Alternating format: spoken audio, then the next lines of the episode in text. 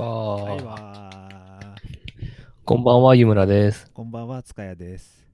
えー品物ラジオ第28回始まりました。この品物ラジオは、メーカーとメーカーで作る文化を作るをモットーに活動している品物ラボを中心に、ものづくりが好きな人たちがゆるく語ってつながるポッドキャストです。コメントなどは、ツイッターハッシュタグ、シャープ品物ラジオ。品は漢字で、モノラジオはカタカナでお願いします。はい。えっ、と、2週間ぶりですね。いやー、本当に、こんなに短いタイミングで 始まるとははい思いもしませんでした。これからはちょっとちゃんとやっていきたいなと思っているところです。本当そうですね。はい。で、えっ、と、今日は、えっ、と、 Maker Faire 深セン、深センに先週行ってきたんで、その話をしようと思ってるんですが、えっ、とですね、ツイッターにちょっと書いたんですけど、えっ、と、あの、まあ、ショーノートの、えっ、と、制作補助をしてくれる人っていうのを、人っていうか、制作補助をちょっとね、あの、これ聞いてる人にぜひお願いしたくて、っていうのがですね、あの、ショーノートって、えっ、と、毎回、あの、放送が終わった後に、えっ、と、ポッドキャストにその、ウェブページを作って、で、そこに、あの、どんな話だったかっていう概要をウェブのリンク付きでまとめてるんですけど、うん。あの、この作業を、えっと、僕、あの、いつも放送終わった後にやってて、で、1時間放送すると、もう一回1時間、最初から聞き直してリンクまとめるっていうのをやっていて、まあちょっと大変なので、なんか、えっと、うまい形で小、省力化、あの、楽にできないかなと思っていて、で、聞いてる皆さんにお願いなんですけど、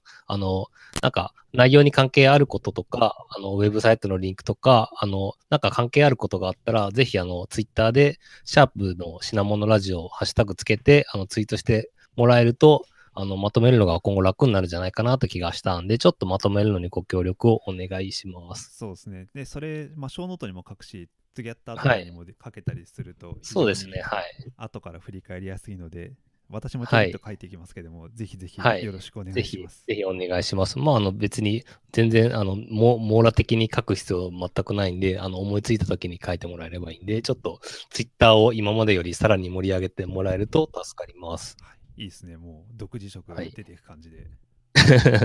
そうですね。はい。まあ、ちょっと、どれくらいリアルタイムで聞いてるのかも、まあ、あの、よくわかんないとかっていうのもあるね。いやもう大丈夫。あの、もう、これ聞いてる人、本当にあなたしかいないと思うので、ぜひよろしくお願いします。なるほどあ。なたのそうか、少ない。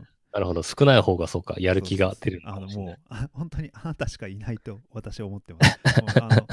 これはあの、こもう個人名上げていけるぐらいのレベルではい。はい。ということで、あの、ぜひぜひよろしくお願いします。はい。で、じゃあ、あ今日、えっ、と、 Maker Faire の深センの話からしていきましょうか。はいで、えっ、と、先週の土日なんで、まあ、ちょうど1週間前に、えっ、と、ありまして、で、まあ、深センを、まあ、知ってる方が多いのかなって気がしますが、中国の、えっ、と、深セン市で Maker Faire がありました。で、えっ、と、何から話そうかな。結構あれですね、えーともう何回もやってますよ。2010そうですぐらね。いから確か、 Mini Maker Faire やって、そう、 Mini Maker Faire 何回かやって、その後、多分もう7、8さ年目ぐらい？3回、うん7、8、そ、そこまで。いや、さすがに、うん、4, 4回目とか5回目とか、それくらいじゃないかな。ちょっと覚えてない、覚えてないっていうか、把握してないんですが、まあまあ、そこそこ、あの、やってるやつで、で、しかも結構日本人から、いや、日本から、あの、出てるとか見に来る人がめちゃくちゃ多くて、で、去年までも多分多かったと思うんですけど、今年すごい多くて、あの、展示も日本人すごく多かったですし、見に来る人はもっと多くて、多分全部で、あの、来た人は100人行くか行かないかとか、それくらいいるんじゃないかなって気がしますね。あすごいですね。なんか、はい。海外の Maker Faire で日本人3桁ってはいあんまり聞かない。そうですね。はい。多分、はい。多分外国人、そうですね。外国人3桁来るのってかなり珍しいというか、ほとんどないと思うんで、うんですね。で、えっ、と、何から話そうかな。えっ、と、僕は展示をしていて、で、今回 Maker Faire 深セン初参加で、今年初めて参加しました。初参はい加、初出店な感じですね。そうですね。はい。もう大体 行くときは出店しようかなと思ってるんで、なるほど。初参加初出店でしたね。はい。ちなみに何出したんですか？あ、すみません。あ、いいつもの、はい。いつものあれです。あの、プロジェクションマップ、キーボード。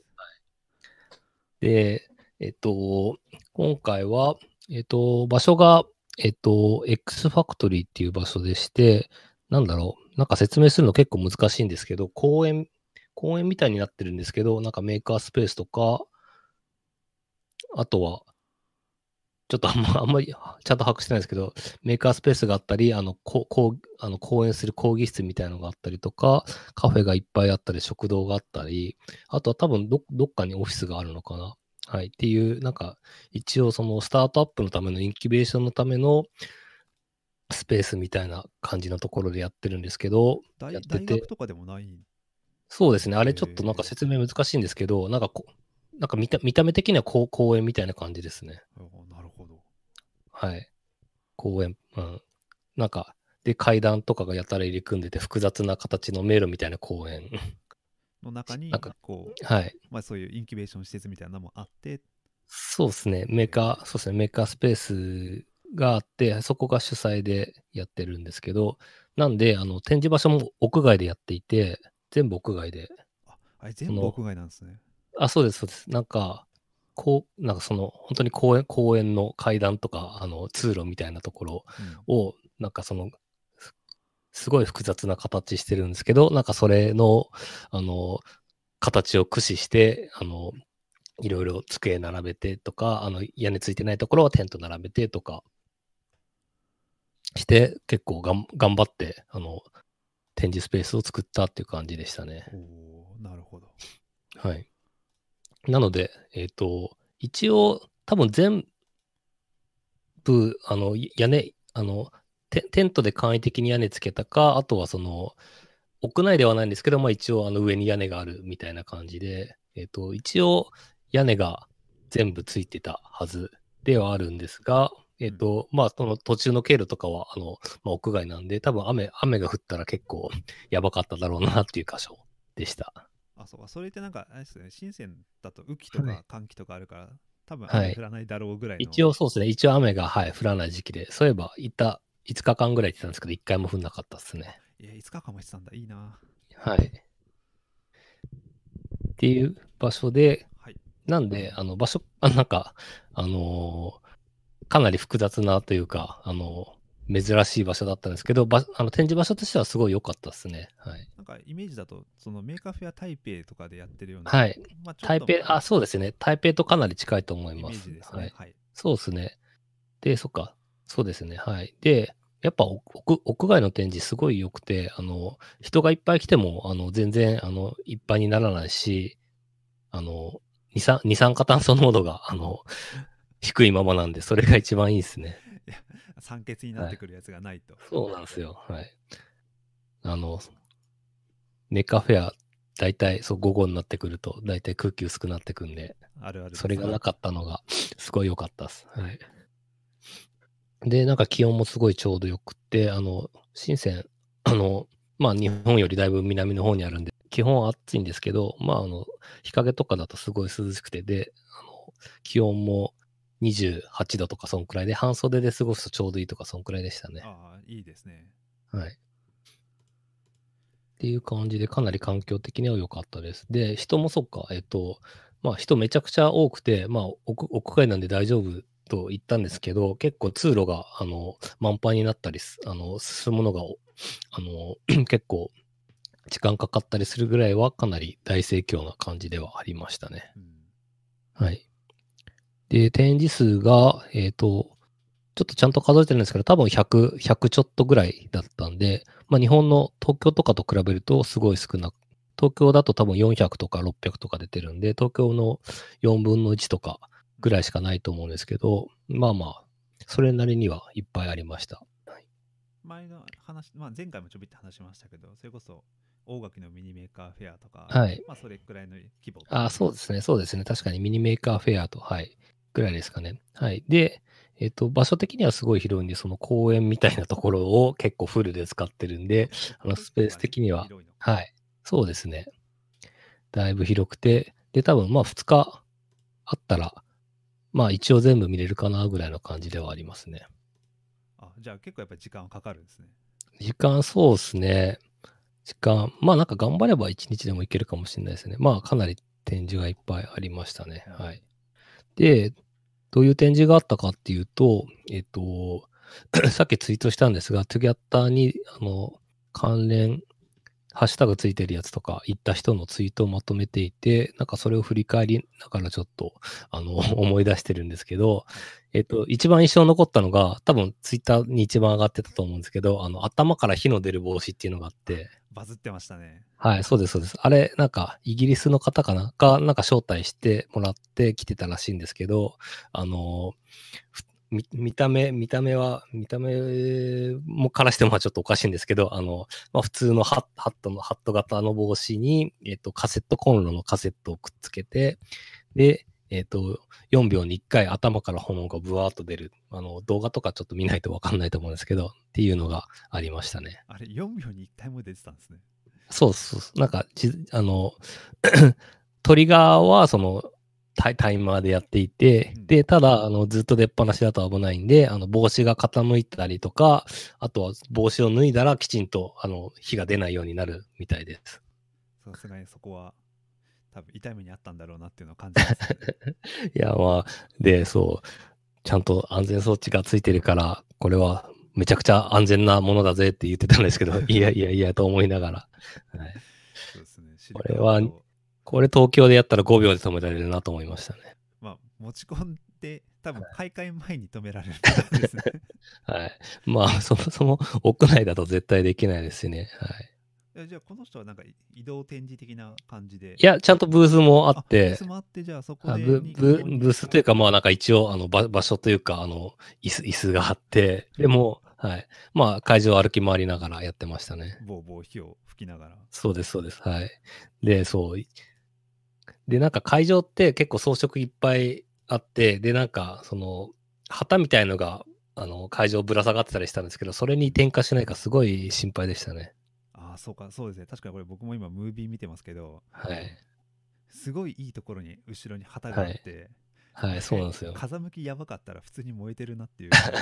そうなんですよ。まあ多分かなり気を使ってるとは思うんですけどね。うんはい。ちょっとドキドキしながら見てました。あとはなんかやっぱカセットコンロのそのなくなり具合で火の強さが変わっていて、なんか、カセットコンロなくなりかけだと弱かったけど、コンロ、あ、あカセットコンロのカカセットですね。ガスのカセットを交換したらまたやっぱ強くなって、火の高さがすごい上がるみたいな感じになってましたね。カセットコンロでやってるのか、こカセットコンロの、そうですね、あの、火を使っれ。て。そうですね。はい。で、なんかその4秒に1回のタイマーのやつは、なんかマイクロパイソンで書いてあるとか言ってましたね。そこのもうガスコンロとマイクロパイソンの関係ってなんかあんまり聞いたことがなくてなんかふわふわしますよね。はい。そうなんですよ。いやー、すごかった。い、や、なんか MVP って感じがしますよね。はい、あれ 今回の。ね。はい。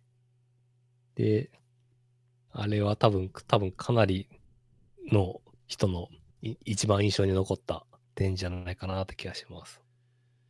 いやお同じ帽子の展示を作ってるものとして尊敬しますね、はい本当に。あ、そうなんですよ。そう。だそう、誰か忘れましたけど、塚谷さんもあれぐらいやらないとっていう話してましたね。いや、とりあえずあの、消防法に引っかからない範囲で頑張りたいな。はい。っていうのが、多分一番印象に残ってて、他、他何やったかな？えっと僕はよく見たのは、はい M5 スタックとか、まあ、企業系も結構来てはいたなっていう印象があ、そうですね。い。はい。そうですね。あの、まあ、深セン企業、その、特にメーカー向けのボードとか、あの、ツール作ってる会社結構多いんで、まあ、そこは結構出してましたね。そうですね。えっと、そう、M5 スタックもそうだし、うん。けそう、いくつか。えっ、と、ワールドセミも確か来てたのかな？おはい。ワールドセミってのはあのネオピク作ってるよ LED のね。ピカピカの。はい、そうです、そうです。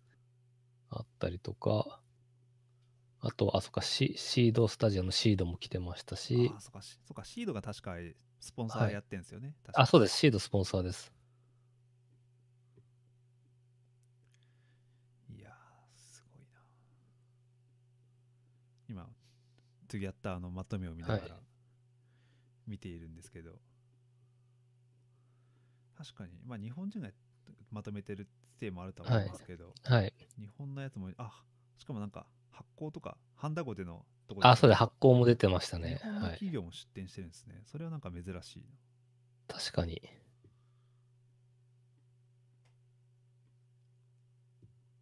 そうですね。で、そっか、全体的にロボロボットが結構多かった気がしていて、はい。なんか ロ、作ったロボットをなんかそのままその床で走らせて ロボット対戦が起こったりとかしてましたし、なんかロロボコンみたいなそのロボット同士を戦わせるみたいなイベントずっとやってて、そこ人だかりがすごいできてたりしましたね。あ、なんかあの、メーカーフェア東京とかだと、ロボットはいプロレスとかやってますけど、そういう。ああ、あ、そう、あ、そうういう、そういうやつです、そういうやつです。いいはい。ですね。はい。ですね。ああとはそっか。なんかその子供が作ったやつの展示があって、それも結構面白かったんですけど、あの、多分他で見たことなかったのが、なんかその子供が作ってるやつを10元とかで売ってるコーナーがああったらしくて、10元なんで100 150円ですね150 100 150はい円で。はい。子供が作った作品ってことですか？そうです、そうです。すごいなんかこれを。へ、へぼこんなの匂いを感じますよね。そう。あれは他だとなかなかないかなって気がしましたね。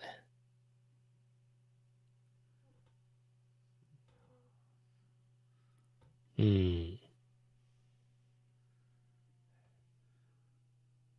そうっすね。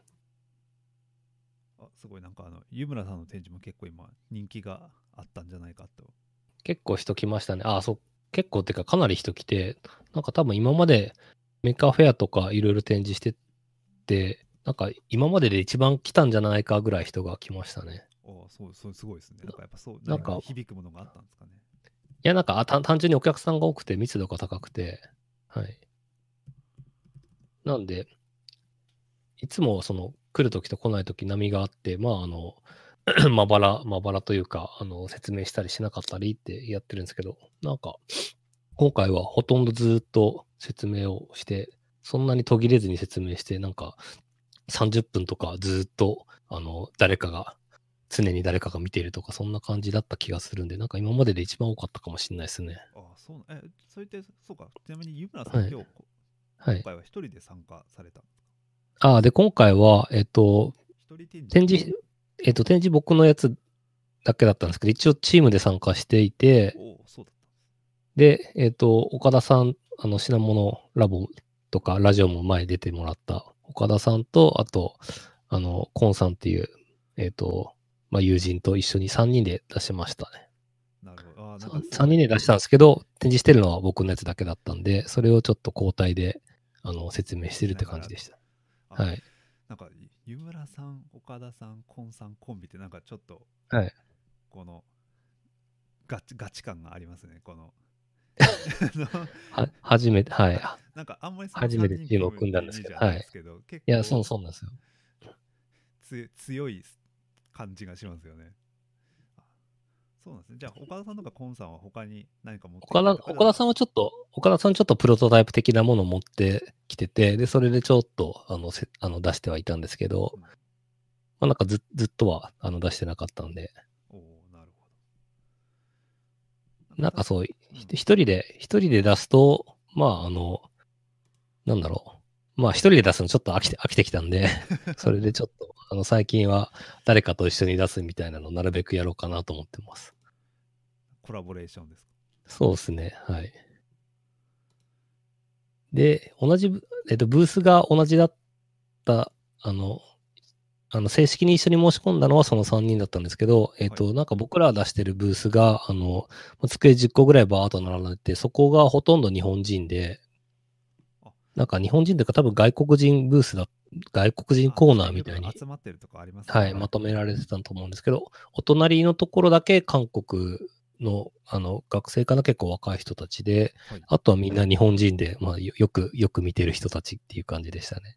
隣が、あの、ロボット、あの、ロボットボールを作ってる一さんおが右お、右隣で、はい、そうですね。はい。だったりとか、えっ、と、カサネタリウムの堀さんが、あの、狐の光るお面作ってる。はい。じゃあ、だったりとかああ、そうそうそうそう。あの、肋骨を骨折してるのに参加してて、そうですね。あの、上海はいでしたっけね。上海、上海で骨折したらしいんですけど、はい。すごいね人の骨折したはい話すら分かってしまう、このポッドキャストで。はい。だったりとか、あ、そっか、広島の竹村さんがいたりとか、はい。そうですね。はい。ですね。あとは裏側で、えっ、と、IoTLT ののびすけさんとか、うこくんとか、IoTLT チームが出してましたね。あ、そうなんですよ。なんかはい IoTLT が、なんかそのイベントの、メーカーフェア深センの次の日かなんかに。あ、そうそう、イベントもやってまししたね。やってましたね。そうそたよね。それもなんかいいなと思いながら見てました。う。うん。あとは、えっ、と、ロボットの、あの、演奏、演奏、演奏ロボットいつも出してる勝田さんも出してましたし、ちょっと。はい、ロボットバンドです。場所、場所ちょっと離れてたんですけど、出してたりとか、あと、オブナイズの展示だったりとか、企業系。なんか、そうですね、はい。あとは、そっか、中野猫リンさんたちが、あの、中国語勉強あするツールみたいな、ねはい。カードとなんか、今回光る剣みたいなやつ出してましたなんか発音、発音を学ぶためにその剣剣を振ってやるみたいなやつですね。剣剣っていうのはあのソードの剣？そう、そうです。はい、そうです。みたいな感じで、展展示自体も日本人、多分 10, 10は超えてて、に20近くあったんじゃないかな。そんなに、あ、でも本当に確かにそうか。それくらい、じゃあ結構一大勢力というか、外国から来た人の中な中では、なんか一番多はいいっていう感じ、もちろん一番、一番多いですね。あとはそっか、骸骨の鈴木さん。なんか先週、先週も骸骨の鈴木さんって話をした気がするんですけどあれは前前国格です。はい。鈴木さんのあの なるほどツッ。コミが入ってましたけどね。ツッコミが入ってましたか。骸骨、骸骨じゃないです。はい。前骨格。うん、はい。まあ、もうもちろん出していて、まあ大人気でしたね。いやー、あれは絶対人気出ますよね。もう、はい世界で戦えるわって思いながら。はい。うん。まあ、ちょっと僕も説明ししてる時間が長かったんで、やっぱ近くのやつがよく目に入ったんですけど、うんうん。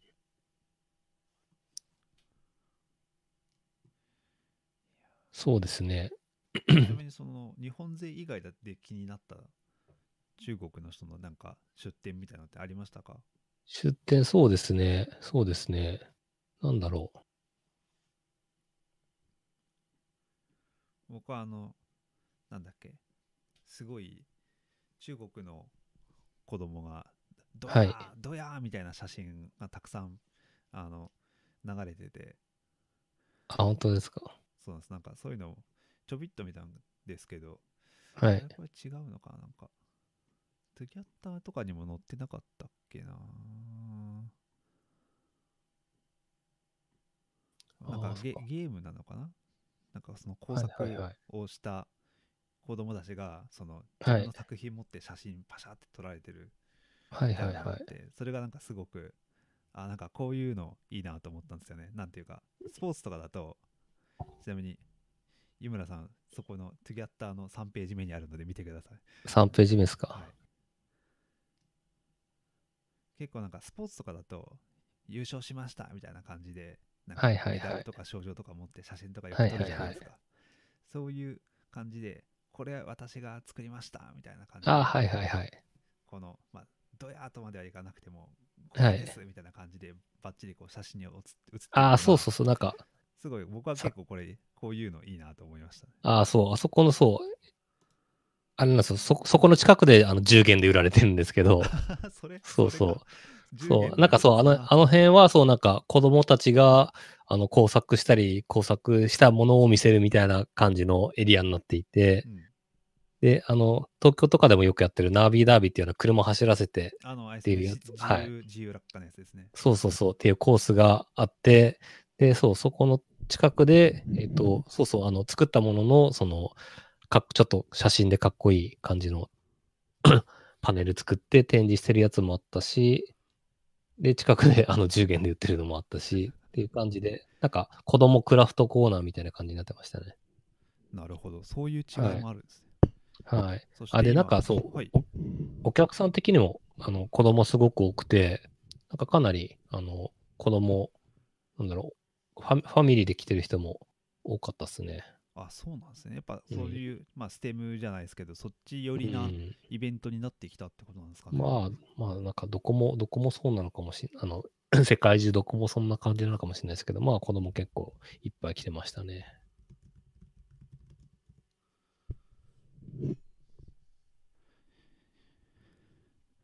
いや、なんかそういうのを見ると、結構なんか、まあ、日本の前回のメーカー、あ違う、えっ、と、ミニメーカーコンの時とかでも、はい。なんだっけ、えっ、と、東京のやつも夏休みにあのイベントやるようにしたりとかして、はいはいはい。結構その子供向けというか、ステム寄りみたいなところはい。に寄せて寄せたりするのありますけど、そういうのもなんか、深センでもそういう傾向があるんだなっていうのは、うーん、そう、必ずしもそういうわけじゃないですかね。そうですね。あんまり、なんだろう。そう、うーん、どうなんだろう。ステステム、ちょっとあの、その、今のそのクラフトコーナーもどどういう背景で作ってたのかまでちょっと見てなかったんで、あれですけど。うん。なんか、まあなんか、ず全体的に子供の数が多かったっていう。子供数はまあまあそこそこいましたねっていう感じで。うんうん。で、あとはそっか、 Togetter の他に、えっと、ブルーリボンって言って、そのなんか、審査員が面白かったやつに、あの、面白いですよって、あの、リボンをあげるっていうのがメーカーフェアであるんですけど、ブルーリボンのリストも出ていて、はい。それをちょっと、えっと、そっちの方もまあ見ると雰囲気わかるかなとは思います。あ、確かに、そう、ブルーリボンってあれですよね。あの、うん。日本にはなくて、アメリカといか日本あります、あります。今、東京で。はい、あります、あります。マジで？最初なかったんですけども、らったことがないだけだったか。僕ももらったことないです。はい。でもなんか、2年前か3年前か、それくらいからブルーリボンちゃんとあ、そうなんですね。できましたよ。はい。はい。あまりにも縁がなさすぎて、やべえ、辛い。ちょっと頑張ろう。はい、で、あ、そっか。で、そのリストもウェブにまとまってて、なんかそれもパラパラ見てるんですけど、あ、そうだ。お、お、あの、猫型ロボットを、あの、なんかオープンソース、オープンソースなのかな？オープンキャットって書いてるんで、猫型ロボットを作って展示してる人とかいましたね。それは大丈夫ですか？あの、権利的に大丈夫な猫型いや、あロボッの、あの、タヌキ、タヌキみたいなやつじゃなくて、本当の本物の猫みたいなやつですね。はい。はい、そうです、そうです。はい。ドラえもん的なやつじゃないです。ト よかったです。はい。あ、こそう、ブルーリボンも、はい、ブルーリボンも結構日本の人もらってる人多いですね。あ、そっか、スケボー、そうだ、スケボーを作ってなんかやってる人、スケボーの多分自動化ですかね。はい。自動化というか、その、モーターつけて、スケボーが動くみたいな、スマートスケボーですね。はい、やってる人いましたねこ。れか。エレクトリックスケートボード。はい。あれですよね。あの、のびすけさんとかいつもスケボーを持ってる。そうっすね。嬉しいかもしれないですね。いいかもしれないですね。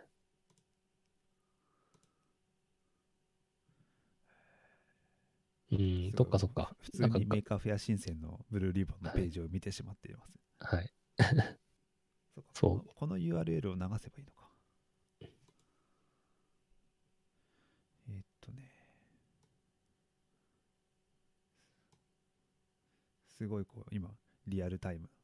あなんか書こうと思ったらもう URL が貼られた。ありがとうございます。おはいはい、ありがとうございます。イインタラクティブポッドキャストで、はいポッドキャストじゃないですけどね。そういえば、最近、ポッドキャスト、全然今話ずれますけど、はい。あの、実は去年の最終、11月ぐらいから、ポッドキャストの配信をしていないっていう、こう、あ、更新、そう、ちょっと、はいあれ、MP3 ちゃんと流すようにするので、少々お待ちください。そうなんですよ。ちょっと、あの、やってないんで、はいすいません。。やります。はい、やります。やります。はい。えうんうん。まあ、そんな感じですかね。ちょっと、なんかお思い出したら、はい、話します。そうですね。でも、はい思い出したら間に次の話題に行っちゃうかもしれないけど、はい。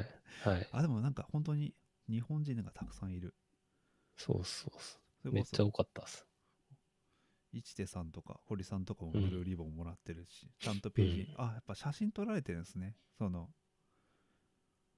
なんかそう、ブルーリボンって本当は、あの、会期中にもらうものなんですけど、なんか、物理的にはもらってなくて、写真は いつ撮られたのか知らないですけど、まあなんか、写真は撮られてて、で、あの、終わってから、発表、ウェブサイトで発表してたみたいです。ああそうなんですねじゃあ写真はみんな分の分撮っといて、多分そうですね。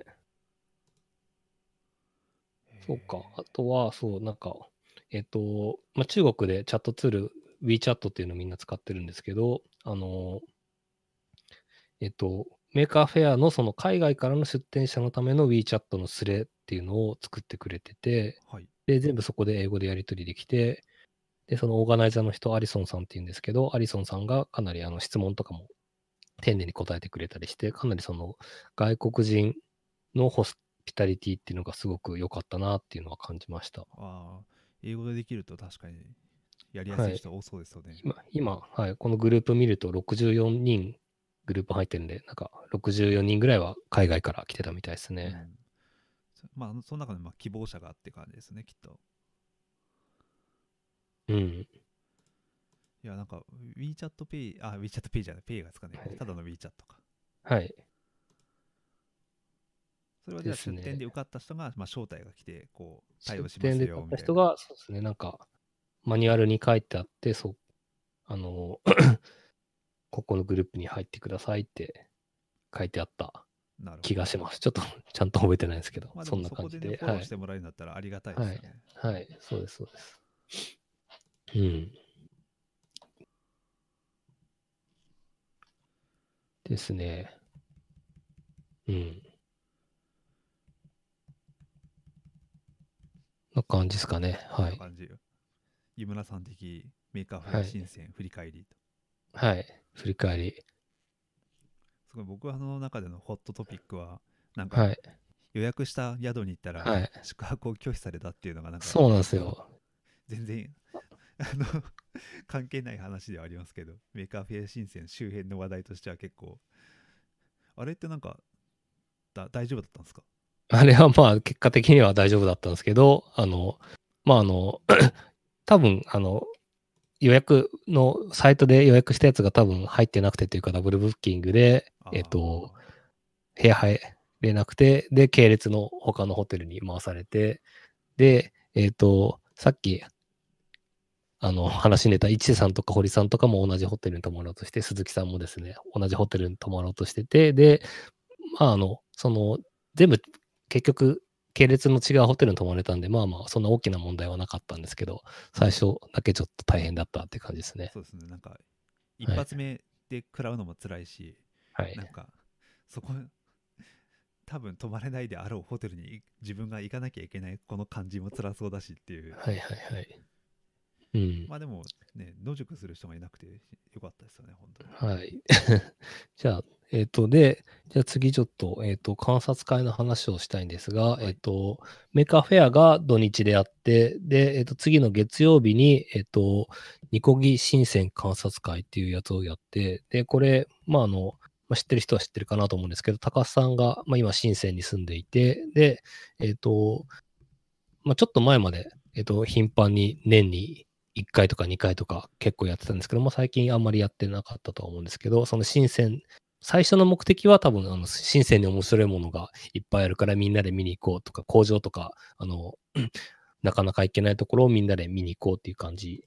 で、えっ、と、で、まあ、それがしばらく、今回、あ、そっか、今回第、一応第9回だったらしいんですけはいど、それを昔頻繁にやっていて、で、えっ、と、今回も、まあ、メーカーフェアでみんな日本人いっぱい来たんで、まあ、その人たちに向けて、あの、ツアーを組んで、で、工場見学をするっていうのを1日だけ行ってきました。なんかみんなでバスツアーみたいな感じそうですね、バスをを、はい、バスを借り切って、そうですね、30人ですかね、はい、30人でツアーを、はい、じゃあなんかメーカーフェアに出店した人も、はい。まあいてを中心にって感じですかね。中心、そうですね、多分す全員メーカーフェアには来たのかな、まあ、出店ないし参加でと。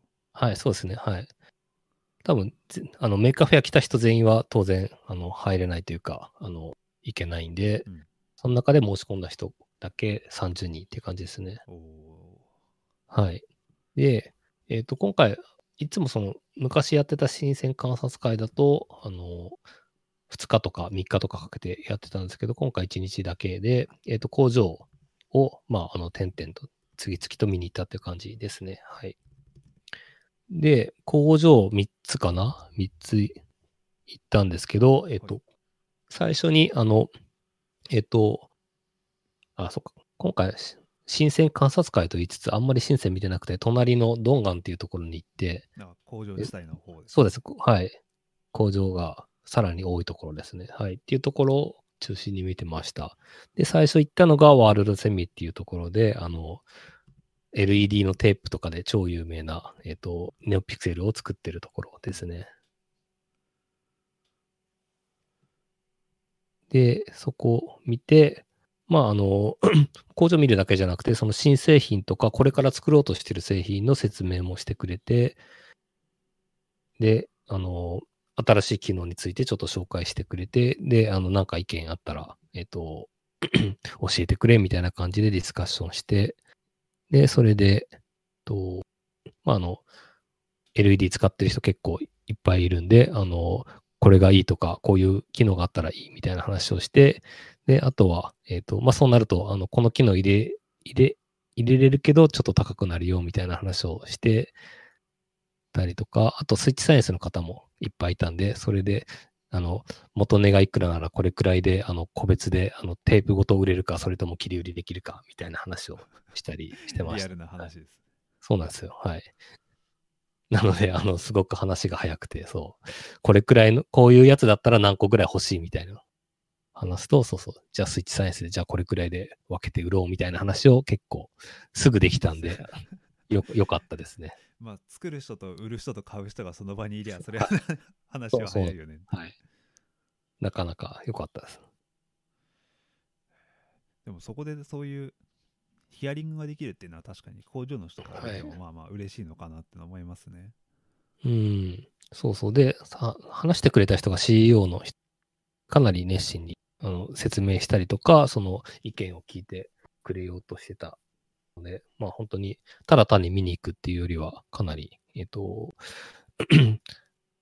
熱い話ができたかなとは思いますね。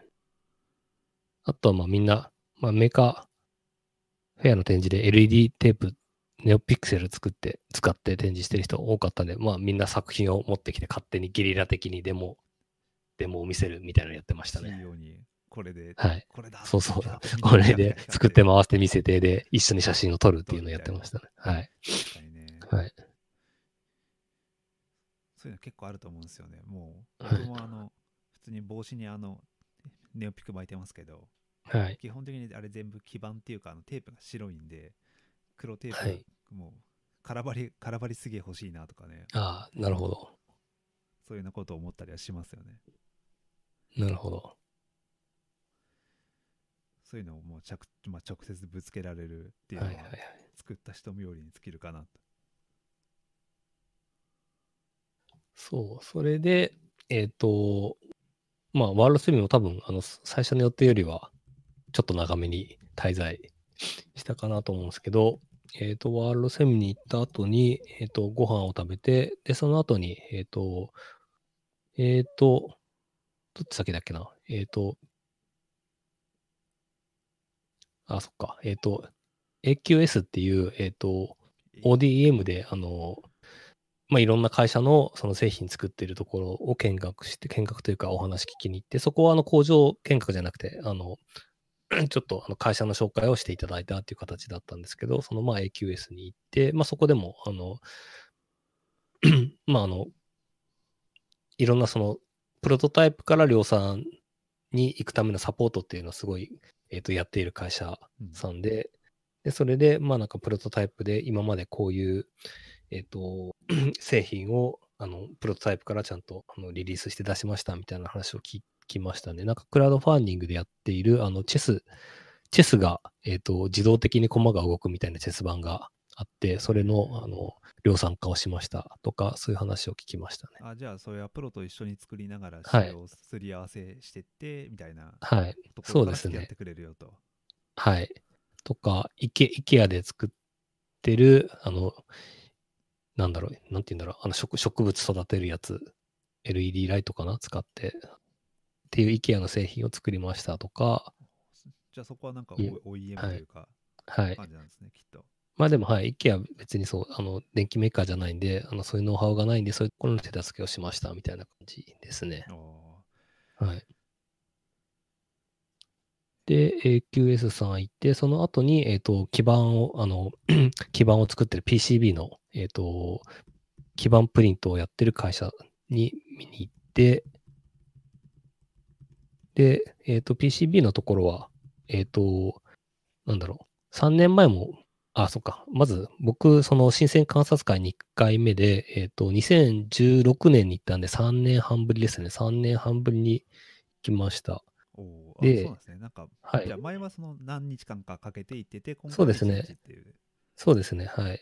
メーカーフェアの、はい、後の観察会は大体1日でやってるんですけど、前は3日間見て、うんで、その前の観察会の時にも、あの PCB の基板の工場はあの見学したんですけど、えっ、と、まあ、時間、時間の変化と、あとはまあ多分こ、まあ、工場によって当然、あのお金がある工場、ない工場いっぱいあるんで、あの、差異はすごいあるんですけど、3年前に見たところよりもかなり自動化が進んでいて、で、かなり、えっ、と、大部分の作業が自動化されていて、本当に人は、えっ、と、なんか、機械の処理がメインで、その間を人がつなぐ、あの、基板できたやつを運んだりとか、うんあと最後の目視の検査をしたりとか、で、かなり前見たやつより自動化が進んでた印象でしたね。あ、それじゃあ同じ会社、あ、全全然違うとこです。はい。なるほど。じゃあそこははい。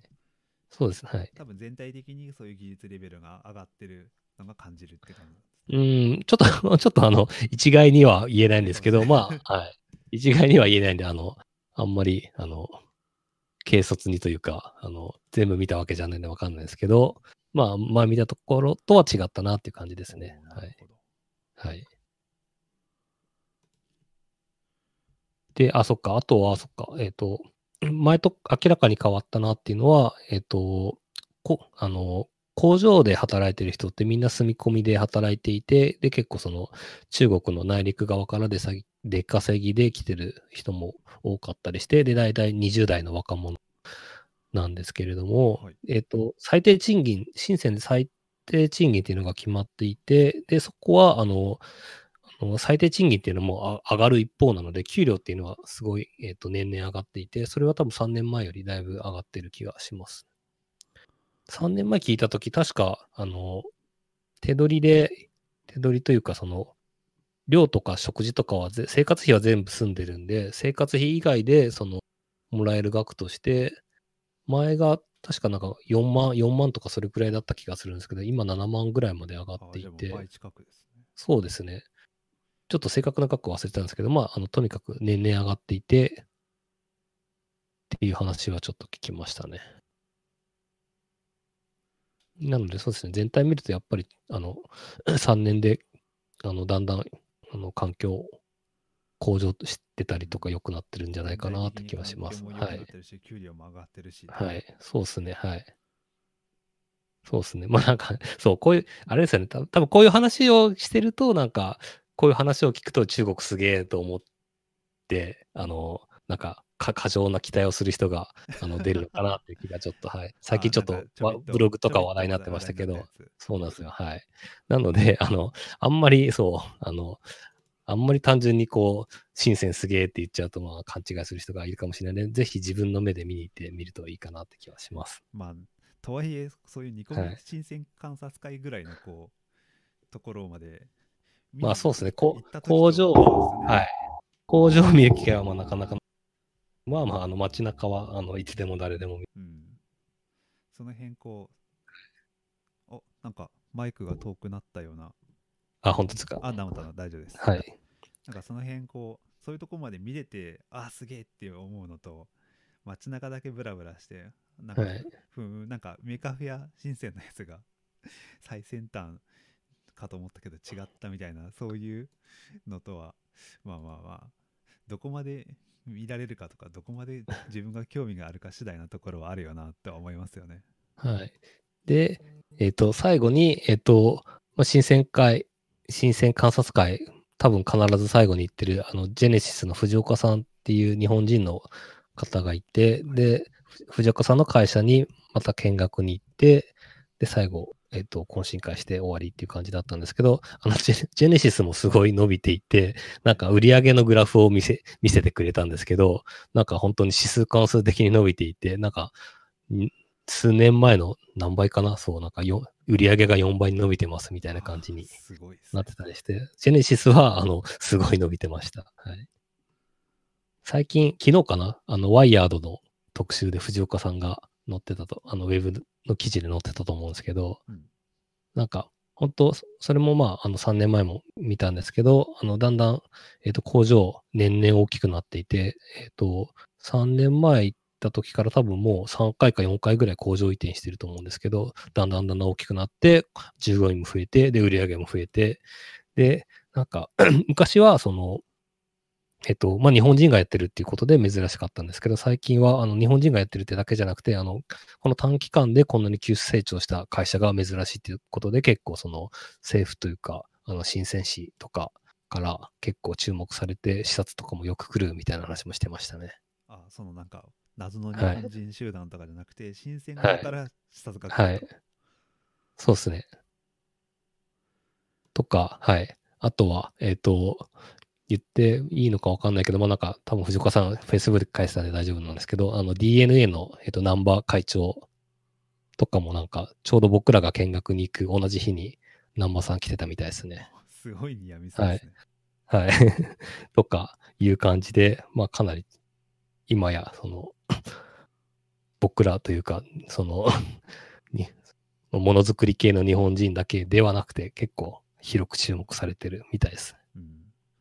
うん。なんか、それこそ一般的というか、なんか、そういう特殊、はいあえて言うと、まあ、そういうメーカー界隈ってある、ちょっとまあ特殊な人たちだけじゃなくて、広くマスに知られるような感じになってきたっていうことなのかもしれないですね。まあ多分そう、なんかまああの、だし藤岡さんもかなり日本を盛り上げるために、あの、経産省のなんかの、あの、なんだろう、えっと、い委員みたいなやつをやったりとか、結構その日本側でもかなり力入れて活動を最近は特にされてるみたいなんで、まあまあ、あの、こここ3年で、その藤岡さんとかジェネシスの知名度はだいぶ変わったんじゃないかなって気はしますね。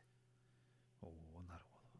じゃあその辺は、うんじゃあ、井村さん、その3年前に行った時とと、やっぱそういう違いをはい感じるんで、まあジェネそうですね、ジェネシスは変わりましたね。はい。確かに3年いない間になんか工場が何とも変わって、はい。全然違うものになってたみたいな。はいそれは。確かに同じ会社だから、3年前に見た会社と同じ会社に見えないぐらい変わってたら、それは確かにすごいなっていう。あとは結構日本、あ、まあそっか、ジェネシス自体が日本のその製品をする支援をかなり仕事として力を入れてやっていて、で、それで、えっ、と、日本の製品、こんなの作ってます、あんなの作ってますっていうのもかなりいっぱい、あの、事例が増えて、で、いろいろ教えてもらいました。そうですよ。なんかあの、会議室のところになんか飾ってあったりとかしますよね。ああ、そうですね、そうですね、はい。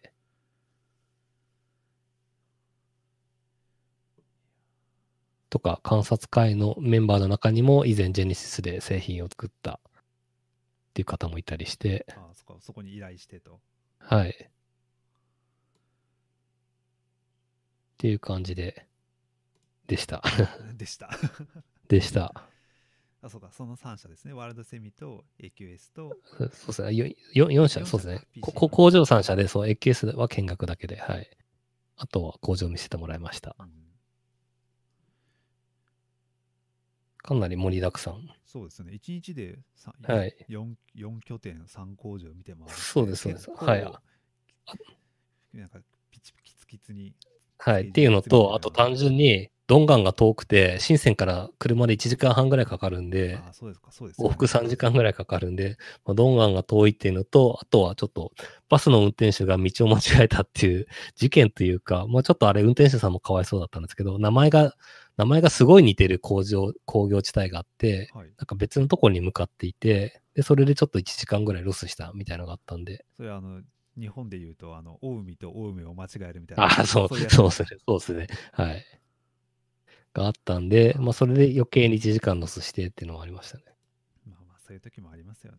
はい。なので、8時に、朝8時に集合して解散したのが、えっ、と、夜の11時とか、はい。さ一応、本当最後の最後、懇親会終わったのはあー11時とかです。なるほど懇はい。親会、あ終わって11時、はいあもうそうはいハードスケジュールですね。はい。そうですね。じゃあそこはもう感じ30人が結構もうみっちり、1日かけて見て回って、最後それの話をしてっていう感じそうですね。そうですね。基本は、はい。あの、前日、あの、全日程さん、と途中退出とかできないんで、うんそれで、まあ、こんまあ、懇親会前とかあと、ジェネシスの見学の時に帰った人は何人かいますが、まあ、基本的にはみんな、いたりとか、あとは、えっ、と、深センで深センファンっていうメディアを作っている、あの、日本人の方がいるんですけど、荒木さんっていう方がいるんですけど、はい。その人も、あの、懇親会参加してくれて、お話とかちょっとしました。新鮮ファン。はい。しあ、これか。さ多分3年、3年目とかだと思うんで、なんで僕が前その深セン来た時にはまだなかった。かなと思います新鮮そうですね。情報サイトと。はい。これはすごい便利というか、あの、情報まとまっていてかなりありがたいんで、じゃあ深セン行くときはぜひ深センファン見てからと。見てください。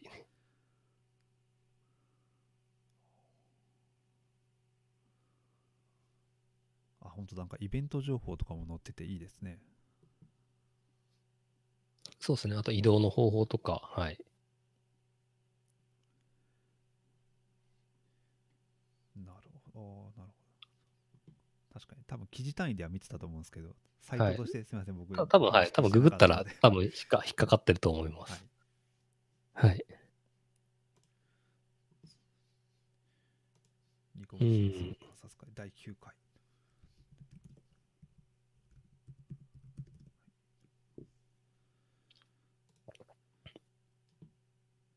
すごいですね。やっぱメーカーフェア新鮮とニコギ新鮮観察会の話をとりあえず一通りとりあえず聞こうかなと思って聞いてたらもうはい1時間近く経っていることに気がつきました。ね。そうですね。まあ、だだいたい、だいたいそんな感じで。あとはそっか。なので、多分それ以外の話をしてないと思うんですけど、はい。えっと、今回その、えっと、まず、えっと、中国で QR 決済って、今、あの、あの、でっかいのが2つあって、アリペイと B チャットペイっていうのがあるんですけど、えっと、うんそのうちのアリアリペイが、えっと、ちょうど今月11月に、えっと、ツアーパスっていう、えっと、外国者向けの、えっと、機能をつけてくれて、今までアリペイとか WeChat Pay って中国の口座を持ってないとあのお金をチャージできなかったんで、えっと、結構不便というか、あの基本的にはあの外国人、日本人とかも使えなくて、で、あの、まあ、なんとかして口座作ったりとか、なんとかして、そのお金を、現金を渡して、そのチャージ、あの、友達にチャージしてもらうとかいうやり方しないとチャージできなかったんですけど、うん今回そのアリペイがあのツアーパスっていう期間限定でチャージできる機能をつけてくれたんで、あの、アリペイでどこでも払うことができて、もうめちゃくちゃ楽でしたね。なんか、げ上限が2000元までとかだった2000元、そうです。はい。さん2000元なんで3万円で、日本円で言うと3万円ぐらいまでいけますが、まあ、あの、多分、よっぽど爆買いしない限りは上限に達することないと思うんで、はい。まあ、そうですね。多分シャ、シャオミとか、その家電製品いっぱい買ったら、まあ、多分行くんですけど、まあ、そういう店大体クレジットカード使えると思うんで、シャオミの旗艦店とかはクレジットカード使えるから、はい。い。や僕もそうっすね。それ聞いた瞬間にやってみて、とりあえず100元ツアーパスにははい入ってるんですけど、使うタイミングが、ないですね。はい。そう。あれ、中国の中国国内のアリペイじゃないとダメなんで、日本のアリペイとかは払えないんで、日本のアリペイはあれですよね、中国のアカウントじゃないと払えないっていう。そうなんですよ。はい。なので、ツアーパスを使うには中国行かないとダメですね。確かに、日本のやつも払えたら便利なんですけど、そうですね。はい。そこはもうちょっと、近いうちにリベンジに行きたいなと。はい。一応 WeChat Pay もなんか近いうちに同じ機能を出すよとは言ってるんですけど、まだ出てないみたいですね。そうですね。はい。っていうアリペイがすごい便利だったのとか、あとは3年経つと地下鉄がめちゃくちゃ伸びてて、ちょっとちゃんとした比較はできてないんですけど、地下鉄多分前の倍近くまで増えてたんじゃないかなって気がします。倍まではいかないかな。でも1.5倍ぐらいに増えてた気がします。あ、それはあの、新しい路線も増えてるし、そうですね。はい。路線も伸び伸びたり、そうですね。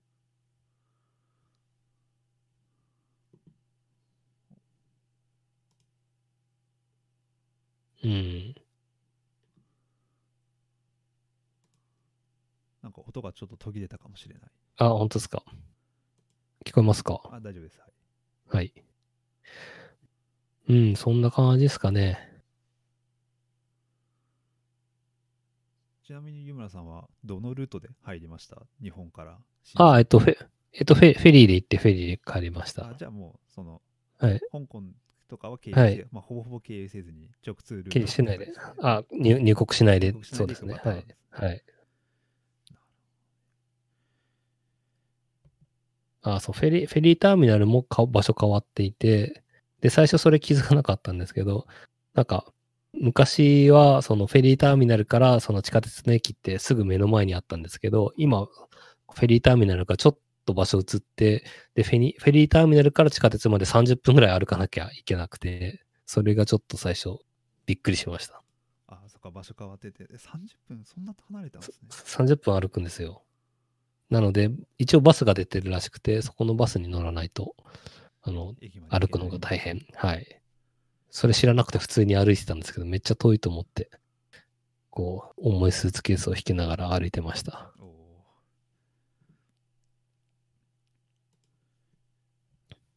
うん。うんそいや、でもそういう情報結構ありがたいですよ。もう、アリペイが使えるとか、地下鉄が、フェリー乗り場が変わったとか。そうで、なんか、まあ、し新線自体は、えっ、と、まあ、ほ香港とか、まあ、一応新線空港もあって、まあ、日本から近くて行きやすかったりしますし、あとはその、まあ、さっき話に出たジェネシスの、えっ、と、藤岡さんとか、えっ、と、うんツアーやってくれた高須さんとかが住んでて、で、月、毎月、その、えっ、と、なんだっけな、ミートアップみたいなのやっていて、はい。で、それで、あの、まあ、深センに住んでる人と、あと日本から深センにちょっと遊びに来た人で、月1回ミートアップやってるんで、観察会とか、そのメーカーフェアじゃなくても、そのミートアップにあの参加すると、あの、いろいろ聞けていいかなとは思います。あ、そっか、それってあの、なんかたまに Facebook でそうですね、はい。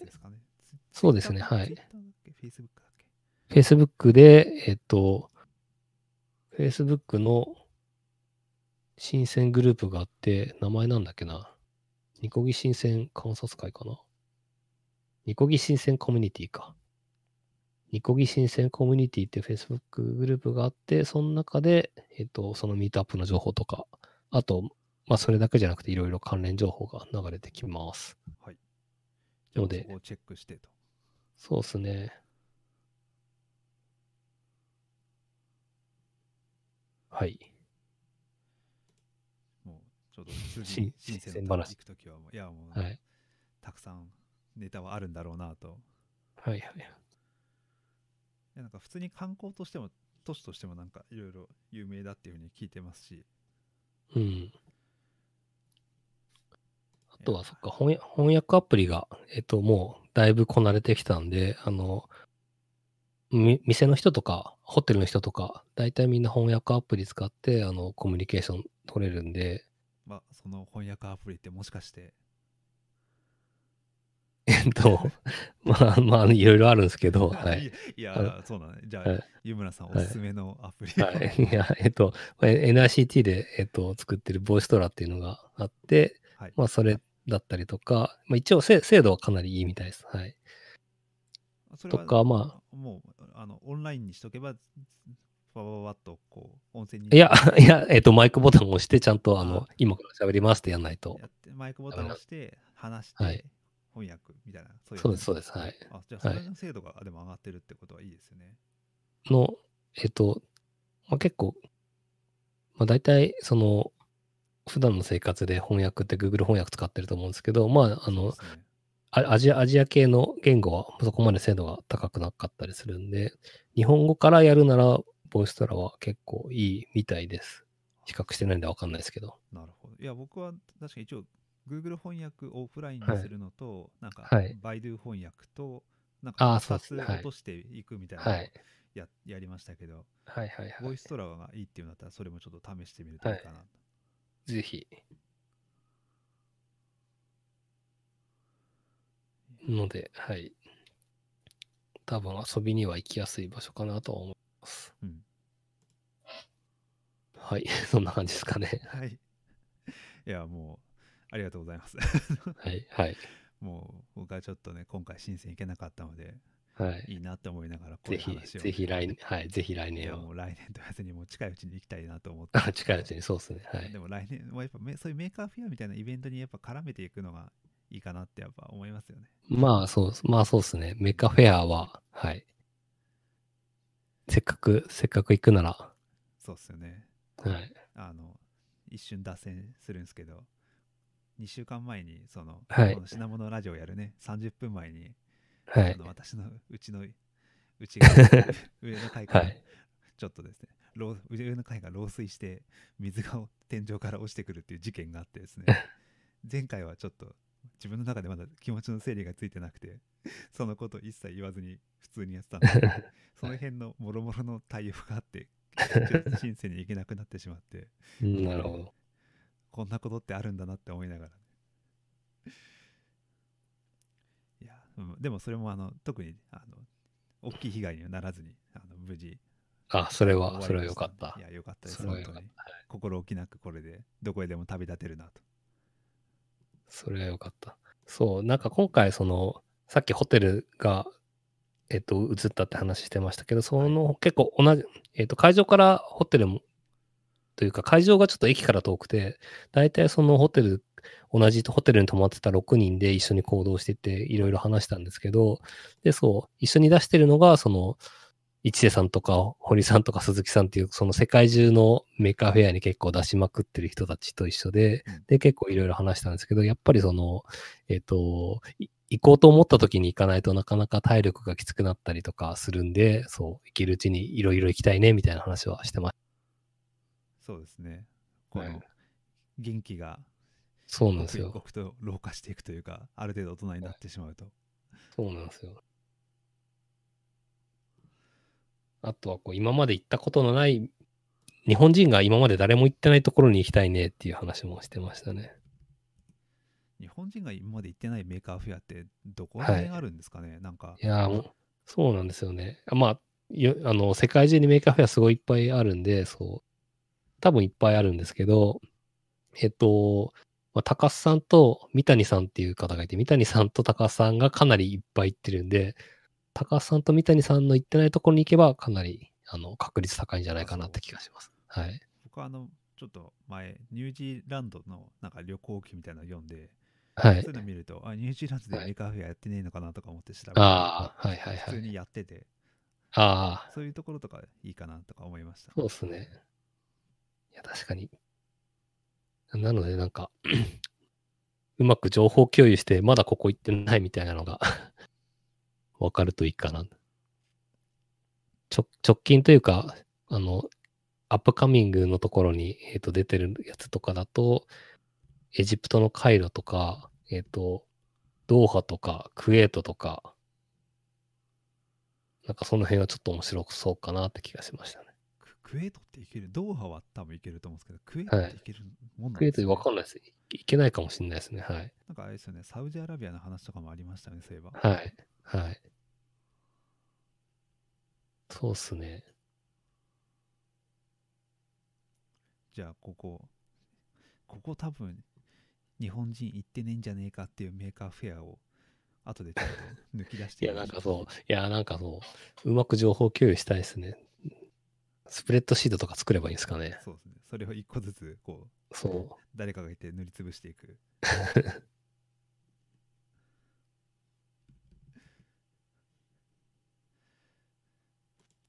その辺でなんか、その、クウェートとかさ、その辺が次の候補としては扱ったところなんですか？その辺の、行って一緒に出展したチームとしては。う。いや、別に、あの、あ、なんかとりあえずみんなバラバラの場所で行こうみたいな話をしましたね。ああ、確かに、バラバラの話、バラバラのとこに行って、はい。こう後でみんなで話を聞こなんか、確かに、みんなで行く安心感と、う。はい。単独で乗り込むその冒険はい。のワクワク感っていうのが、はい。こう交互にあるといいのかもしれないですね。そうそうそうっすね。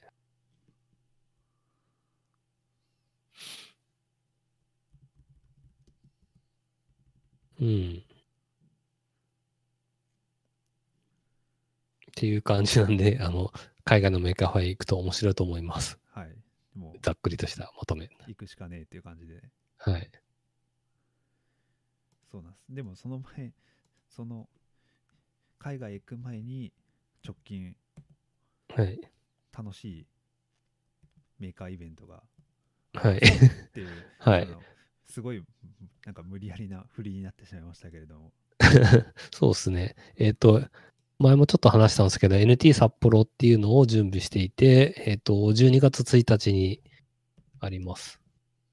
12月1日に、えっ、と、札幌で、ラソラ札幌っていう、えっ、と、ショッピングセンターでやります。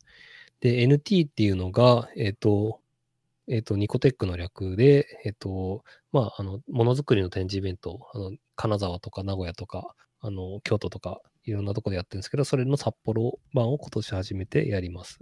ので、えっと、ぜひ来てください。で、えっと、申し込む、あの、展示申し込みはもう締め切っちゃったんで、あの、見るだけになるかと思うんですけど、えっと、12月1日丸1日あるのと、あと、前夜祭を11月30日の夜にやって、えっと、そこで交流して、ワイワイ、えっと、お話しするっていう会をやります。そうか。あの、終わった後の打ち上げっていうのだと、やっぱ日曜日夜になっちゃうから、前夜祭をやるんですね。そうですね。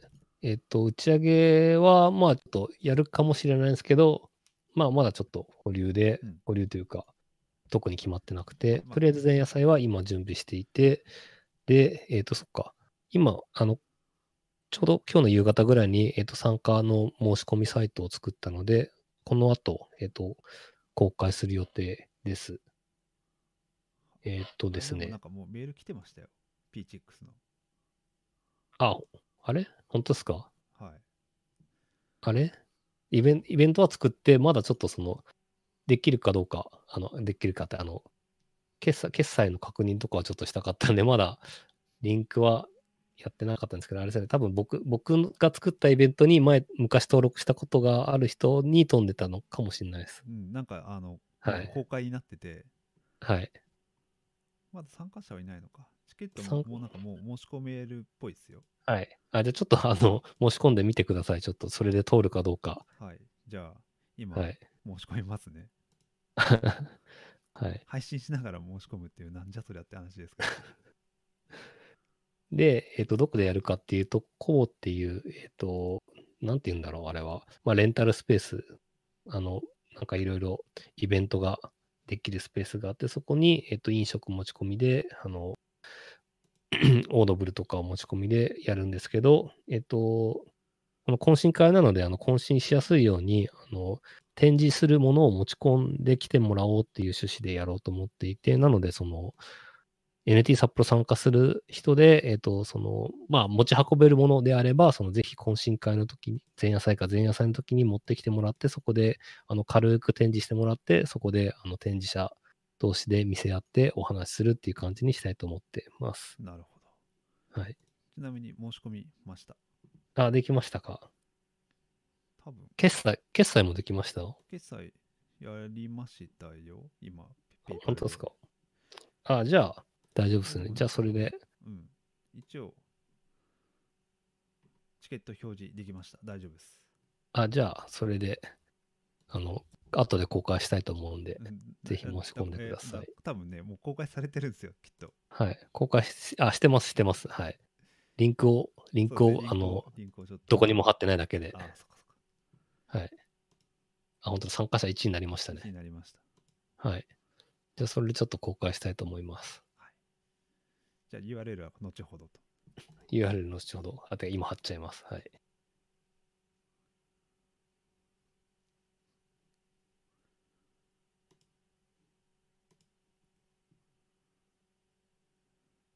はい。はい。で、あ、そっか、NT 札幌前夜祭準備してるのと、あと、レイアウトも、それもちょうど今日やってて、レイアウトが大体決まったんで、えっと、まあちょっと運営の内部で確認して、問題なければそれも、あの、お知らせあ、そろそろ早めにされると。そうですね。はい。しようと思います。今回が、えっと、全部で3展示が30組ありまして、なので、なんか数的にすごくちょうどいい感じになりました。いや、初回ではい来ては結構人も多いし、なんか、北海道で地元の人の参加が思ったより多いんじゃないかなそうですねそうですねはい見てて思いましたけど。はい。まあでも、こここんなもんっていうか、バラバランスはまあ、割といいのかなって気がしてます。初回からなんかいきなりものすごいでかくなりすぎても、多分運営も大変だと思うんで、そうですね。い、い感じの規模から始まるんじゃないでしょうかと。はい、あの、これ以上ちょっと増えると結構キツキツになりそうだったんで、あの、多分、頑張ればもうちょっと、頑張ればというか、詰めればもうちょっとスペース的にはいけるんですけど、まあ余裕ある展示をしようと思うとこれくらいでうん良いのかなって気がしますね。はいそうで。すね。はい。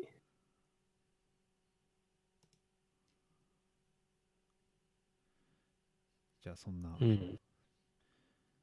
な感じなんで、12月1日にぜひぜひ N 札幌へと。札幌に、はい。来てください前夜祭は出店者じゃなくても参加できる？あ、誰でも、はい、誰でも大丈夫です。じゃあそこはもう、はい。さ明日行く参加で行くつもりですみたいな人でも来てもらって大丈夫って感じね、はい、大丈夫です。はい。参加費2500円で PTX で前払いになってます。はい。はい。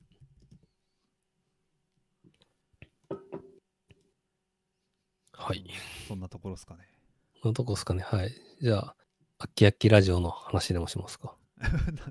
あ、えっ、と、そうですね。あの、はい。秋葉原で空き時間にやるラジオっていうのに私がちょびっとゲスト出演っていう形で出てきたので、はい。僕ちゃん、ちゃんと全部聞きましたよ。ああ全部って、ここの、その塚谷さんの回は。はい。ありがとうございます。はいなんか品物ラジオみたいな顔をしてちょっとあの話してきました。いやなんかゲスト出演ってあのある意味こう、は気が楽だなっていうのはすごい思いましたね。い。なるほど。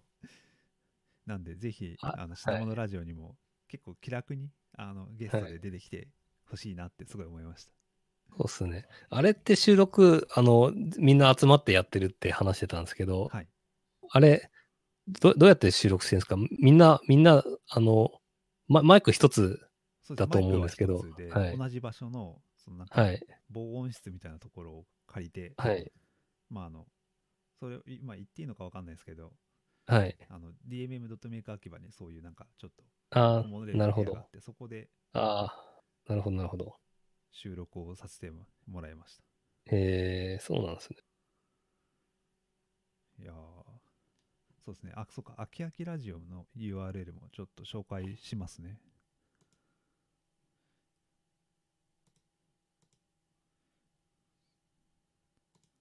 と、自分のところから出せば、こうすぐに、これ、あれですね、話してる方は何のこと話してるかわかるからいいんですけど、やっぱ人の話を聞いてすぐリンクを貼るっていうのはなかなかいやー、大変ですよね。難しいですね。はい。自分はやっぱ今からこれを話そうと思ってやってるから、そうなんですよね。はい。で、今回は、かおりさんっていう方が協力してもらってありがたいバリンク貼ってくありがたいれてます。はい、話です。ありがとうございます。と、あきあきラジオ。あきあきラジオっていうのは、その、まあ、鈴木さんと、あの、あ、その、前骨格ではない鈴木さんと、お母さんっていう、そのはい2人で、エンジニア2人でやっているラジオで、まあ、そこで、まあ、もともとちょっと、あの、友達だったのもあって、ゲストに来ませんかと呼ばれたので、ちょっとホイホイ行ってきました。はいはいはい。結構その第0回かな？1回かな？の時に品物ラジオに影響されてやることにしましたみたいなことを言ってくれていたのでう。そう言われたらもうじゃあぜひちょっと話しましょうみたいな感じで。なるほど。よいしょ。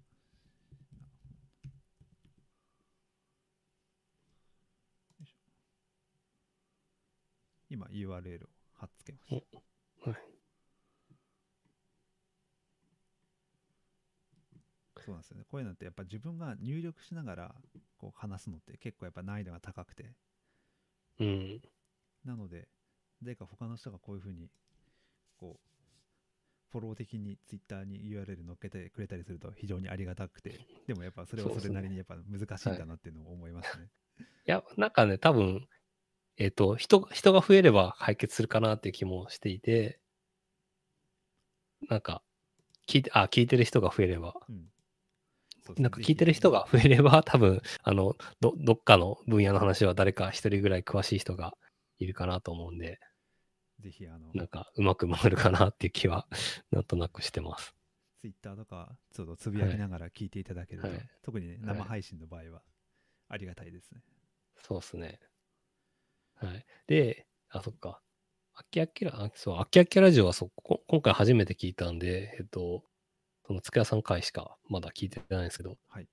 ど、どどんな、どんなラジオなんですかね？比較的なんかハッカソン系の話とか、第0回とか1回とかは結構はい。昔の5年くらい前ぐらいからハッカソン盛り上がっていた時期の話とかはいはいはい。とかして、はい。なんかそういうのを見て、まあ、僕もそれくらいの時にいろいろ活動してたりとかしてたのが被ってるので、なるほど懐。かしいなと思いながら聞いたり、そうですね、あとは、最近その、まあ、ここの行ってする行ってきてる鈴木さんとか古川さんとかが行ってきたはいイベントの話とか、うん。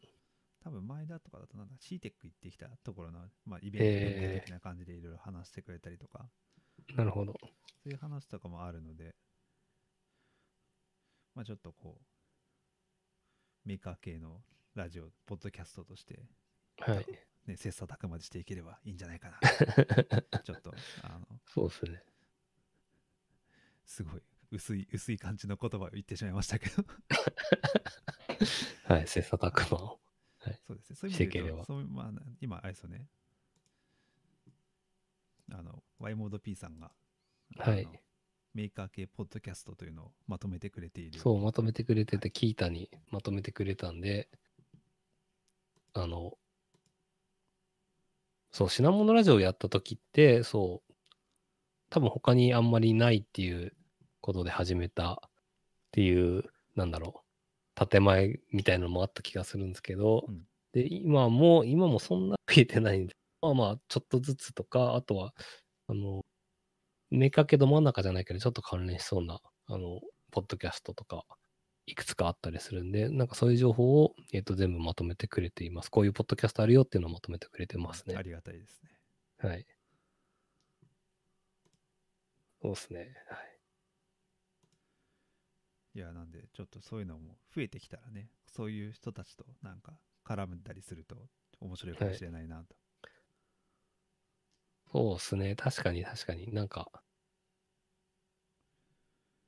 そうですね。なんかももっと、なんかめ、その、ウェブ、ウェブ系ではすごい、ポッドキャストって、もう、まあ今もすごいいっぱいありますし、その、えっと、僕らがその品物ラジオを始めた頃とかも、えっと、ウェブ系のポッドキャストは結構気軽にやり始める、そう、人がいっぱいいて、で、なんか、うぞうむぞうに増えて、あの、やったけど、なんか、5回とかで終わってるみたいなの結構あると思うんですけど、うん。なんかウェブ系のポッドキャストすごいある割には、未だにメーカー系のポッドキャストって、そこまでなくて、なんか、当初の想定としては品物ラジオがあって、その後に続いてきて、なんか追いついて追い越すところが出てきたりするのかなみたいなのもちょっと考えてたんですけど、なんか、そうは残念残念ながらなってないですね。じゃあもうちょっと我々で、はい。ポッドキャスト界の天下を取るぐらいの、これ、どうやったら盛り上がるんですかね。ね、こはい。う、なんかもうちょっとガンガン配信、うん。なんかそういうき、まあ、ハードウェアに強い人が多いはずだから、こういうののはい。敷居も低いはずなんだろうなとは思うんですけど、うん。まあやっぱ、あーでもやっぱり、その、えっ、と、ウェブ系で盛り上がってるのって、 Rebuild FM の影響がすごいでかいんじゃないかなっていうのがあって、で、僕 Rebuild はまあ、あの、未だに結構車の中でよく聞いてるんですけど、うん。なんかやっぱ、一個わかりやすいリビルド FM みたいな、あの、巨大コンテンツがあると、まあ、あの、ポッドキャストの認知度が上がるのかな。はい。そうですよね。 Rebuild とか、 backspace とか、そういう。はい。あ、そうですね backspace とか。はい。そうですね。確かにそういう意味で言うと、品物ラジオって最初は、こう、はい。品物ラボのメンバーが変わる変わる出てくる、はいまあ、それこそバックスペース FM のあのなんたらサイドみたいなイメージで、はいあの運営するはずだったんですけど気がついたら2人中心になってはいるんですけど、まあその辺もなんかいろんなやり方あるのかなとは思いますよねうん。そうですね。どっかのコミュニティの人たちが変わる変わる出るポッドキャストみたいなのをまあ IoTLT とかはそういう感じだと思う盛り上がるかもしれないですしなるほど。固定の的な、まあ、 Rebuild みたいにちゃんとしたこうはい。ホストの人がいてゲストの人はいと話すみたいなパターンの方が盛り上がるみたいなパターンもあるかはいもしれないし、はいそうっすねいろいろパターンが増えてくると盛り上がりそうかな、うん。あ、でもなんかリビルド FM も最近って、あの、あんまり新しいゲストを呼ばなくてというか、ほとんどみんなゲストの人準レギュラーみたいな感じになってて、それでローテーションして最近の話題を話すみたいな感じになってまそうですねす。はい。こう大体2ヶ月に1回あはい。あのこの声はなんとかさん そ思いながら聞いてますう。はい。なんで、そう、なんか多分やる側からすると、なんかそっちの方が、同じ人と話す方がまあ楽なんですよね。なるほどそこははい確かにね、こう心理的にはい毎回新しいゲストだとそうそうそう。高いですよね、はい。あとはまあリビルド、あの、音にすごいこだわってるんで、なんか、出る人にマイクを、あの、送って、で、それで話してもらうっていうのをしてるって、なんか前話してたそうですねあの気がするんですけど、はい。配信リアルタイムっていうのも確かやってるはずだけど、はい、そうですね。基本はローカルで保存して、はいそれを配信してるんですよね。そうそうそう。で、それをしかも、あの、ちゃんと編集してノイズ切って、で、お互いの編集、あお互いのその録音したやつを合わせてってやってるみたいですね。うんで、なんかちょっとそういう間が空いたりするのをき詰めたりとか、そうそうそうそう。もすごいこだわっう、てやってるんですけど。できないなと思いながら、こう、あの、品物ラジオは取って出しなんで、はい。無編。集。無編集、無無はいシナリオですからね。はい、そ最初と最後のあの言葉しか決まってないです。う。そう、やっぱり編集は、編集、まあちゃんと、ちゃんと、そもそもちゃんと編集したことすらないんですけど、編集は大変だろうなと思いますね我々はそれよりも高品質よりかは継続はいできることを重要視 そうそう、できるだけハードルを下げて、そうそうでハードル下げてね、簡単にやっていきましょうと。はい。音にこだわるのは、なんか50回くらいやってからにしましょう。そうですね。はい。まあでも今回で29回、8回、28 28回か。28ですああもうちょいで30ですね。はいそうなん。かう、来年、来年ぐらいで。では、え30回とか50回とかの時なんかはいやります、ああ、そう、30はあれなんで、じゃあ 50, 50回の時に何回やりますか、じゃあ。こう公開収録とかね、そういうの。回ああ、公開収録は50回を持たずにやりたいですね。あじゃあ、なんかこ、公開収録ってん結構昔から言ってますよね。そうそう。もう、あの、去年から言ってる感じですね。去年、去年どころか始まった当初から 言ってた気が。はい始まってもうだって4年、4年ぐらい経つんですよ。そうそう、4年経ちました。前、はい振り返って。そうっすよね。はい。じゃあ、公開は、なんか、まあ、そのうちやりますか。そうですね。はい。何かのイベントに絡めて。そうっすね。はい。じゃあ、そんなところで、はい。じゃあ最後なんか締めの告知とかってあります？締めの告知は、NT 札幌の話はこの前したんで、特にそうですよね。NT 札幌も展示締め切ったし、つくばはいももう締め切ったんですよね。つくば締め切りましたね。はい。申し込みそびれてた。完全に忘れてた。ああ、本当ですか。はい。それであと、あ、そうだ。あの、MA とかがやってるあの、フェスタっていうあの、はい。あれが、あれはそ、たあ、そっか、あれも締め切ったのか。昨日締め切ってて、もう締め切ってて、あれは12月9日うんはい。日曜日に。イベント当日、そうですね。はい。っていうところですかね。であとは、はい。ぜひ聞いた方、品物ラボ YouTube チャンネルに登録をぜひおはい願いしますと。お願いします。といったところで、いや、なんか2週間しかやってないと、やっぱさすがに勘が戻ってる感じがしますね。本当ですか？はい。じゃあまた近いうちに、はい。はい。じゃあ、はい。さようなら。突然、突然。で、なんかし、締める、そう、いや、締めの言葉も決めた方がいいんですかね。あれなんかいつも閉まらないな締めの言葉って前決めませんでしたっけ？違ったっけ？決めましたっけ？まあ、じゃあそれは次回までのちょっと宿題にしときましょうか。はい。じゃあ 覚えてたら、はい。じゃあ、はい。お疲れ様でした。ありがとうございまはい。した。お疲れ様でした。ありがとうございました。